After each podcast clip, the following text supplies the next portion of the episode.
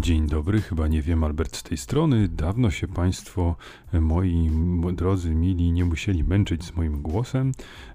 Miałem chyba najdłuższą przerwę w podcaście, albo sobie to uroiłem, także nie będę tego sprawdzał. Jeżeli to e, przerwa wyimaginowana, to na zdrowie niech trwa własnym życiem, a jeśli to e, prawdziwość statystyczna, to też dobrze. Warto czasami ustanawiać te rekordy, nawet jeżeli nie są one szczególnie chlubne, ale to powiedzmy, że ten standard, nowy standard, który y, przesuwam, pamiętam, że kiedyś podcast był codziennie, potem co drugi dzień i zawsze tak sobie to ładnie z Państwem ustalałem, to znaczy ja ustalałem, nikt nie protestował, więc uznawałem, że tak właśnie się umawiamy. No i liberalizowałem, liberalizowałem i teraz e, takim nowym celem jest to, żeby podcast ukazywał się przynajmniej dwa razy w tygodniu. Niedługo będzie tak, że to będą tylko w jakieś lata przestępne, albo kiedy kur zapieje w określony sposób, lub y, jeszcze gdy inne dziwne y, rzeczy będą spełnione, jak mleko będzie kwaśniało, to wtedy y, będą co najmniej dwa podcasty. Jeżeli któryś z tych warunków nie zostanie spełniony, to wtedy mam prawo nagrywać jeden w tygodniu. A prawda jest taka, drodzy Państwo, że ostatnio z energią mnie bardzo, bardzo, ale to bardzo słabo, sypiam dziwnie, budzę się o specyficznych porach tego czasu coraz mniej. Do tego jest pogoda iście depresyjna, to muszą Państwo przyznać. Wystarczy wyjrzeć za okno.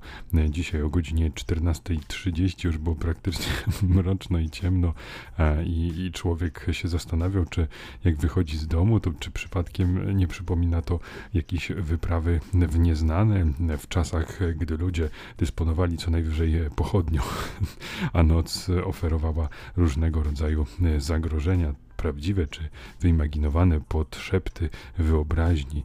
No, drodzy Państwo, e, także, także się czuję e, teraz w ostatnich tygodniach, gdy mamy wyjść z domu i cokolwiek załatwić. Do tego problemy starcze 35-letniego mężczyzny. Czy ja sobie nie dołożyłem właśnie roku, drodzy Państwo? Nie, nie, dołożyłem sobie 87 rocznik, no to nie, nie, to jeszcze jestem dumnym 34-latkiem, także nie, nie, to jeszcze nie powinno mnie to wszystko łapać, czuję się oszukany. Mianowicie e, gdzieś mnie w, w prawej części dolnej krzyża e, ból się ozwał i to jak przyjmę nieopatrznie określoną pozycję, to, to mnie tak szarpie, że nie mogę się wyprostować, że aż muszę, muszę sobie e, po tak po seniorskiemu jęknąć, żeby w ogóle móc zachować równowagę. No dobrze, nie będę demonizował, to mi się chyba tak jakoś zrobiło kontekstowo i nie przypuszczam, żeby tak już zostało, ale kto wie, kto wie, odpukać się w niemalowane drewno. Drodzy Państwo, moi mili kochani, jako że wywołałem temat e, takiego 34-letniego zniedołężnienia, e, różnego rodzaju problemów, e, czyli tak jak już kiedyś Państwu opowiadałem, dłuższy spacer, spacer z jakimś obciążeniem często skutkuje tym, że, że stopy bolą i to w taki sposób konkretny, że aż później pulsują, E, to już nie są takie zwykłe przebieżki, gdzie można było z chłopakami pograć kilka godzin, wrócić do domu i wszystko było w porządku. Teraz każdy powinien w tym wieku, e, kto, kto trochę chodzi, kto ma jakieś dziecko, kto dźwiga cokolwiek, no to powinien mieć przypisanego e, państwowego masażystę. A co państwo lubi sobie potrwonić pieniądze, to czemu nie mieliby bonem uruchomić dla nas takiego asystenta? Czy to nie byłoby wspaniałe? Odnowa biologiczna dla każdego. O, byłeś stary Mój drogi, na zakupach przyniosłeś te soki, mleko, wodę, no to teraz proszę, tu Stefan cię wymasuje, e, zabierze cię do e, komory kriogenicznej. Dlaczego tylko ci zawodowi sportowcy mają korzystać z takich wspaniałych udogodnień? Niech my, zwykli ludzie, e, ludzie z noju, pracujący u podstaw, niech też, też będziemy mieli sfinansowane tego typu E, sytuacji. Ja oczywiście zdaję sobie sprawę, że e, w polskim sporcie to wcale nie jest tak, że wszystko jest sfinansowane. E, bardzo wielu sportowców musi na to ułożyć. Całe rodziny się składają na to, żeby sukces lekkoatletyczny gdzieś tam, gdzieś tam był, był w stanie w ogóle zaistnieć. No ale nie, no nie będę dalej szedł w tym kierunku. Chcę jedynie powiedzieć, że przypomniało mi się, dzisiaj będzie trochę anegdotycznie, z powodu właśnie tego bólu i tych upływających lat, to oczywiście zacząłem wracać wspomnieniami do romantycznej wizji dzieciństwa, czy wcześnego, wczesnego, młodzieńczego życia, takiego już wywrotowego, gdzie człowiek pił alkohol i bawił się do białego rana. tak, jakbym był takim stałym bywalcem. Jak inni się bawili, opatrzyłem przed lornetkę. Nie, nie było aż tak źle. Ale chciałem opowiedzieć Państwu e, dzisiaj o takiej słynnej miejscówce e, w Bieszczadach polskich. O tak, nie, nie żadne tam Mazury, nie Morze, nie Tatry. Dzisiaj będzie o Bieszczadach, a raczej tylko o małym wycinku. Bo jest taka wspaniała miejscowość, właściwie chyba bardziej wioska, która nazywa się Wetlina. I tam, tam działy się najróżniejsze rzeczy, które powinny zostać tam. Po, powinna być zasada taka ala Las Vegas, że to, co dzieje się w Wetlinie, zostaje w Wetlinie. To jest miejscowość e, gdzieś przygraniczna, więc można tam spotkać e, patrole graniczne. E, jest, a dzisiaj wiadomo, granica jest na topie tematów dyskutowanych, dlatego my nie będziemy o niej rozmawiać, będziemy wywrotowi. Otóż Wetlina z perspektywy naszej, mojej wielu znajomych e, z różnych pokoleń i tak dalej, e, kojarzy się tylko i wyłącznie z jedną ulicą, która prowadzi przez e, środek tego niby miasteczka i z różnymi ośrodkami, polami namiotowymi i tak dalej. Ale co jest centrum życia towarzyskiego tych wszystkich dzieciaków, które tam przyjeżdżają, żeby chodzić po górach? Nie, wcale nie przyjeżdżają, żeby chodzić po górach. Owszem, są zawsze jakieś grupy szalonych, zdrowych nastolatków, którzy rzeczywiście przyjeżdżają, żeby te szlaki zwiedzać, żeby oddychać tym czystym powietrzem i cieszyć się przyrodą, cieszyć się naturą, przybijać piątki z wiewiórkami i tak dalej, e, szukać mchu i nie wiem, co tam jeszcze, wylegiwać się na trawie. Owszem, są tacy ludzie i, i szanuję i zawsze byli i będą, ale gro tych wszystkich ludzi w tym ja, którzy wyjeżdżali do tej wętli, wet, wętliny, pięknie to nazwałem, e, do Wetliny, to tam funkcjonowało coś takiego jak baza ludzi mgły i mgiełka, czy, czy właśnie nawet nie pamiętam, czy to było tak zdrobniale, czy, czy to się nazywało mgła, czy mgiełka, wszystko jedno, była knajpa, knajpa podrzędna taka, buda śmiercąca stała gdzieś na obrzeżach tego mini miasteczka i tam, że sprzedawali alkohol jak leci. Nikt tam nikomu w dowód nie zaglądał. To wszystko było tak e, ala stodoła, było to wszystko syfne, brudne, jak z jakiejś karczmy średniowiecznej i tam można było kupić takie specjały, które się lały strumieniami, czyli było to wino, marki wino e, na poziomie właśnie jabola, ale żeby nie było, to było w pięknym plastikowym kubeczku i do tego okraszone cytrynką. w każdym był plaster cytrynki, żeby tak dodać sznytu, smaku i wysublimować ten napój. Coś niesamowitego, drodzy Państwo. Ile się tego piło, jakie to było dramatyczne, że mi jeszcze te nerki pracują, że organy wewnętrzne nie wyjechały zbuntowane gdzieś poza, poza organizm. Nie wiem, nie wiem, jak mi się to udało. W każdym razie, drodzy Państwo, tamże odbywały się najgorsze libacje. I, i, i teraz tak, to zawsze była taka tańc, tańc Buda. Wszyscy tam siedzieli, walczyli ze sobą, żeby tam wypić jak najwięcej, żeby nie usnąć, żeby zrobić coś jeszcze głupszego niż ktoś inny. I tak to się toczyło. Potem ludzie się wytaczali z, na zewnątrz z, tej, z tego miejsca i co szczęśliwsi docierali na swoje pola namiotowe, nawet trafiali do własnych namiotów. Ci mniej szczęśliwi e, trafiali na, na ludzi, którzy pozbywali się treści żołądkowej w tych namiotach i tak dalej, i tak dalej. Więc, e, no drodzy Państwo, e, to niektórzy, na przykład jak mój kolega, myśleli, że im się być może uda wrócić do domku, ale kończyło się to tak, że, że gdzieś tam wędrowali, wędrowali i, i w końcu e, budzi się ten kolega na, na schodach. Budzi się na schodach domku, myśli sobie, kurczę, nie dałem rady wejść, dziwne, że mnie jakoś nie wpuścili, nie zabrali do środka. Więc e, obudził się, taki półprzytomny, wstał, otworzył te drzwi, wszedł do środka, poszedł na górę, a tam jakaś obca baba.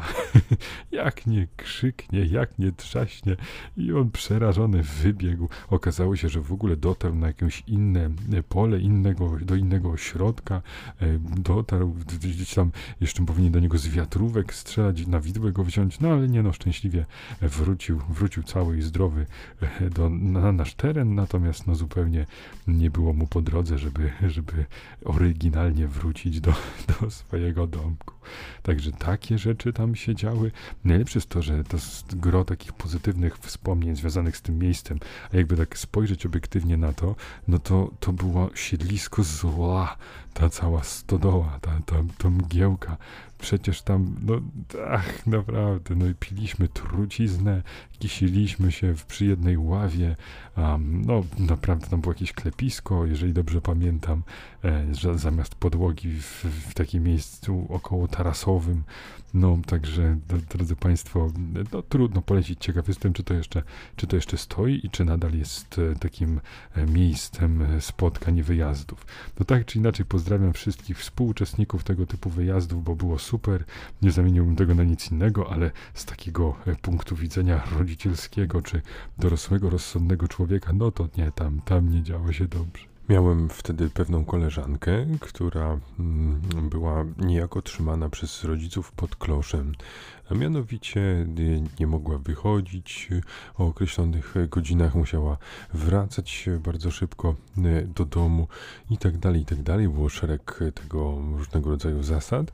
Wtedy z naszej perspektywy to się wydawało y, bardzo złe, bo ona była zawsze niezadowolona, taka smutna, że gdzieś tam nie może iść, że, że o dobrze, to idźcie beze mnie i tak dalej, czuła się wykluczona mm, i gdzieś ewidentnie było e, czuć w powietrzu, że, że te zasady, e, które są wyznaczone, e, no jednak nie przemawiają pozytywnie do, do, do wyobraźni tejże mojej koleżanki. No i gdzieś tam wyobrażam sobie, że, że, że budzi to sporo kontrowersji, żeby na jakimś mocnym stopniu sportretować E, ustawić za kogoś innego e, jego rzeczywistość, e, to niby robimy jako rodzice, ale robimy to w, do określonego wieku, nie ma jakiejś grubej kreski, którą to wszystko się oddziela, ale płynnie zaczyna to dryfować w takim kierunku, że, że to dziecko dyktuje warunki, a my tylko asystujemy i, i, i stoimy w drugim szeregu i trzymamy kciuki za pomyślność jego działań. Do tego niestety nie zastosowali się e, rodzice tej mojej przyjaciółki, koleżanki i doprowadzili do, do sytuacji, w której e, niejako e, te, te wybryki, to co ona mogłaby robić, te, te nagięcia regulaminu się zwyczajnie wokół osoby, koleżanki gromadziły. To wyobrażam sobie e, jako taką aurę e, zmieniającą kolor, e, która tak nasiąkała, stała się coraz bardziej intensywna, czyli to, to by działała jakaś filozofia, w której gdy nie wyrazimy określonych emocji, gdy nie ulżymy w jakiś sposób swoim potrzebom, no to wtedy to nam się wszystko gromadzi w naszej istocie i tylko czeka na okazję, żeby żeby wylać falą i mm, wychylić e, tą, tą chorągiewkę w drugą stronę, to wahadełko e, w zupełnie przeciwnym e, kierunku. I w praktyce wyglądało to tak, że ta wetlina była dla tejże koleżanki takim katalizatorem, który wyzwalał to wszystko, czego nie mogła robić przez długie miesiące danego roku. No i powiedzmy, że nie zachowywała się ona wtedy zbyt obyczajnie. Także, drodzy rodzice, pamiętajcie, żeby, mm, ja rozumiem, e, pewne zasady, pewna surowość i konsekwencja, one mają sporo zalet, ale jeżeli przesadzicie w jedną stronę, no to gdzieś to wahadełko się później wam wychyli w przeciwnym kierunku. Uwaga, temat uznany za wyczerpany. Uwaga, temat uznany za wyczerpany. Proszę natychmiast go porzucić. kim jestem, żeby się sprzeciwić takiemu komunikatowi. Moi drodzy Państwo, teraz, jako że święty Mikołaj nadchodzi, to pojawiają się różnego rodzaju sytuacje, w których on się radzi, jaki prezent komuś kupić. No dobra, po co ta nadbudowa? Myślę, że, że osoby, które mnie słuchają, już wiedzą, że, że święty Mikołaj nie, do końca istnieje w takiej formie, w jakiej byśmy chcieli. No, przepraszam, że, że to wam zniszczyłem, jeżeli ktoś tego, tego nie wiedział. No, w każdym razie rozważany pewien prezent dla mojego osobistego syna i wszystko fajnie, pięknie, wielodniowe dyskusje, czy tak, czy nie, może coś innego i tak dalej, i tak dalej. No i zapadła w końcu taka decyzja, okej, okay, idziemy w tym kierunku.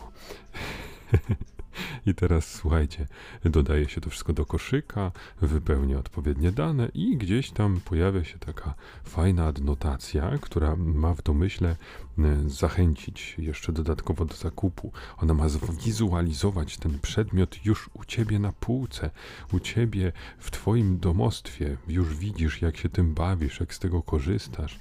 Te uśmiechnięte twarze żony, moje, syna. Bo jest tam takie sformułowanie, że już za tyle, tyle dni w twoim domu. I teraz, e, okej, okay, wyobrażam sobie, że da się to dobrze wykorzystać, jeżeli byłoby tam na przykład, o, już za dwa dni w twoim domu. Widzisz wtedy, jak przed weekendem jeszcze zaczynacie tą wspólną zabawę. Problem w tym, że ta ilość, która jest podana w tym zamówieniu, lekko odbiega od spodziewanych dwóch, trzech dni. To są 84 dni. No, no, rozumiem, że to automat konstruuje wedle określonego mm, wzorca, który został mu zaimplementowany, no ale przyznacie, drodzy Państwo, że nie jest to coś, co mogłoby w żaden sposób e, zachęcić e, do zakupu e, w Twoim domu już za 324 dni. Ale to, jakby tak na to spojrzeć, to w sumie w jakiś sposób to odpowiada tej idei, chociaż nie wiem, czy idea, takie światłe słowo pasuje do tego procederu, e, preorderów, e, które tak się rozpleniły e, w gamingu, bo to jest dość dziwne, bo dajemy swoje pieniądze, a potem czekamy, bazując na obietnicy, przez wiele miesięcy, czasami rok albo i dłużej, na, na spodziewany produkt i nikt nam nie daje tak naprawdę gwarancji, że to na co czekamy jest tego warte. No ale to już specyfika branży. Przyznaję, że, że rozłożyło mnie na łopatki, jak, jak zobaczyliśmy, że no tak, już za 84 dni. No zgadnijcie Państwo, czy postanowiliśmy trzymać e, to, przy sobie. Wyobraźmy sobie, że ktoś rzeczywiście na gwiazdkę w ten sposób kupił główny prezent dla swojego dziecka, no i potem mówi mu, no słuchaj, już za 40 parę dni, już teraz, bo już trochę czekamy, będzie twój prezent. tu masz e, kalendarz z zaznaczoną tą datą, żebyś mógł sobie e, wyrywać dni i żebyś nie przegapił tego momentu, kiedy ów prezent do ciebie przyjedzie. A teraz, moi drodzy Państwo, stały segment, stały jak śmierć czy podatki, wieści dziwnej treści. A jako, że ten podcast od dawna słynie z nieprawdopodobnie wysokiego poziomu e, ogłady O, kogo ja chcę oszukać? E, no dobrze, nie, nie, nie będę tutaj sobie żartował z poziomu, bo żeby móc sobie w ten sposób żartować, trzeba być pewnym swojego ach, faktycznego poziomu. Więc nie, nie, zostawiam to. Ale chciałem nawiązać, ponieważ e, pierwsza wiadomość e, to będzie takie sięgnięcie dna, takiego takiego newsa pewnie długo nie usłyszycie e, referującego e, pewne, pewne sprawy, e, które są na wskroś wstydliwe i w normalnych okolicznościach nigdy nie stałyby się przedmiotem rozmów publicznych. Ale w tym przypadku mamy do czynienia z czymś wyjątkowym. Jest ta firma, która należy, jeśli się nie mylę, do Elona Muska. Tak, to ten człowiek, który ma dużo pieniędzy, a mieszka w domu e, takim przenośnym, e, prostym, małym, zrobionym z jakichś palet. No w każdym razie, kto bogatemu zabroni? No i ten, ta firma SpaceX e, przeprowadza różnego rodzaju loty w przestrzeń kosmiczną, e, zasadniczo e, komercyjne. Wizją wizjonera, twórcy i właściciela jest to, żeby można było się normalnie przenosić na, na orbitę, mieszkać na stacjach, gdzieś później ruszyć do gwiazd i tak dalej. No i to wszystko oczywiście ma tanieć i być dostępne dla coraz większej grupy odbiorców. No wiadomo, na razie to są różnego rodzaju loty testowe, czy związane z zaangażowaniem naprawdę dużych środków. Więc wizja takiego latania przeciętnego zjadacza chleba, który podkładał trochę pieniędzy i kupuje niejako jakby bilet lotniczy i leci odwiedzić rodzinę na Marsie, to to jeszcze musimy na to trochę poczekać. Natomiast obecna załoga, która przebywała w kapsule firmy SpaceX, to byli chyba członkowie NASA, którzy korzystali z tego, z tego rozwiązania, wykonywali pewną misję w przestrzeni kosmicznej. Okej, okay, to brzmi jakby, jakby walczyli z obcym rządem albo coś. Nie, nie, tam jakieś naprawy czy czy nazwijmy to zwiat, e, mniejsza, co dokładnie tam robili, a w każdym razie tuż przed powrotem na Ziemię, przed tym lotem e, w kapsule ich doszło do awarii. No i teraz, drodzy Państwo, mamy w przeszłości wiele różnych dramatycznych e, zdarzeń. Mieliśmy słynne Apollo 13, problem z tlenem, wszystko tam się może zepsuć, dlatego w stacjach kosmicznych czy w tego typu sprzętach stosowane są działające od lat komputery, często mało zaawansowane, ale zwyczajnie niezawodne itd., tak itd. Tak no więc no, zwykle psuje się coś takiego, starają się to wszystko naprawić i tak ale nie, tym razem proza życia uderzyła i na takiej stacji, przepraszam, w tej kapsule zepsuła się toaleta. I kurczę, no naprawdę nie ma, nie ma możliwości, nie można pójść do innego lokalu, znaleźć inną toaletę. No nie, to jest tylko ta jedna i, i koniec.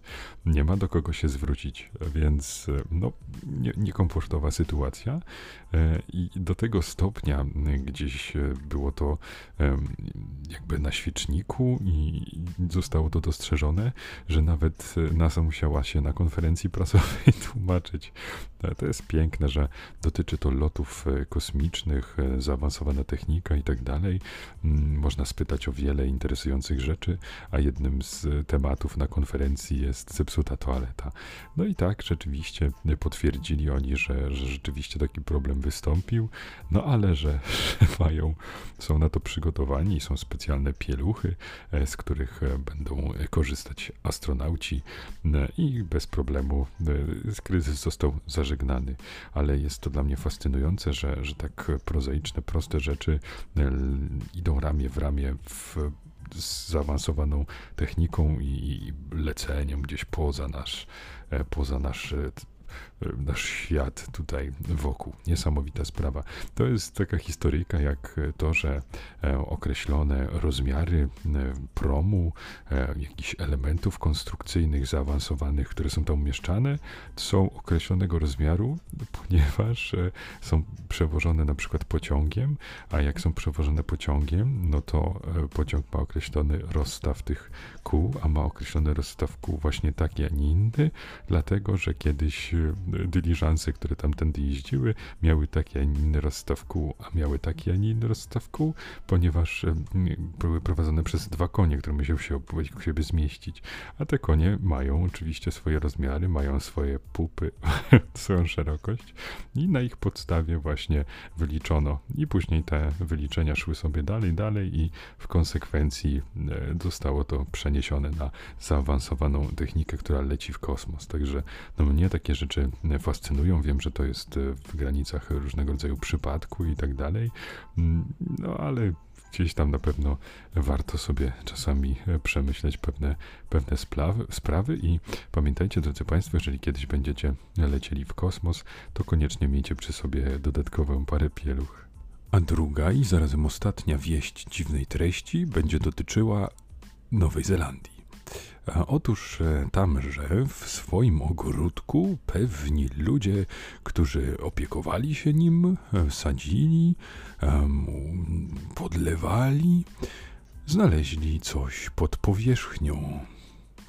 Dobrze, to brzmi jakbym miał tutaj powiedzieć o jakimś kompleksie jaskiń albo ruinach starożytnej cywilizacji. Nie, sprawa jest o wiele bardziej prozaiczna i dziwna. Wykopali gigantycznego, ogromnego ziemniaka. Waży on 8 kg i wygląda bardzo dziwnie, tak niepokojąco, jak jakaś narośl, ponieważ to nie jest taki e, ładny, e, owalny ziemniak. Nie, on jest poskręcany, przypomina bardziej imbir, tylko taki mocno e, przerośnięty i e, nie wiem, teraz jak na to patrzę, to, to mi się wydaje, że to ma kształt jakiś siedzącego misia, ale nie, nie wiem, może za długo już się wpatruję w tego ziemniaka. No i oczywiście gdzieś tam od razu się odezwali do, do księgi Guinnessa, ale tam na razie chyba nie zostało to uznane, czy, czy jeszcze tam nie zostali wysłani ci przedstawiciele, co spuentował ten człowiek, odkrywca posiadacz y, tego ziemniaka, że no, zaczyna już trochę dziwnie pachnieć, więc może się pospieszcie. Ja to się zastanawiam zawsze w takich sytuacjach, czy to nie jest e, jakaś próba zaistnienia po prostu w mediach e, społecznościowych, bo tam od razu już jakąś stronę na Facebooku założyli, zaczęli zabierać go na spacery. No, ja już od razu włączyłem swoją chorą wizję ala horrory klasy Z, że, że to się staje członkiem rodziny, dzieckiem, jest opiekowane, taką miłością objęte, że stopniowo zaczyna zyskiwać własną świadomość, ożywa, e, potem oczywiście e, mści się na swoich rodzicach, bo źle je traktowali i tak dalej, bo w końcu trzymali tego ziemniaka w ziemi, a on czuł, on żył od samego początku, tylko nie potrafił tego wyrazić. Dopiero od nich tę zdolność komunikacji nabył.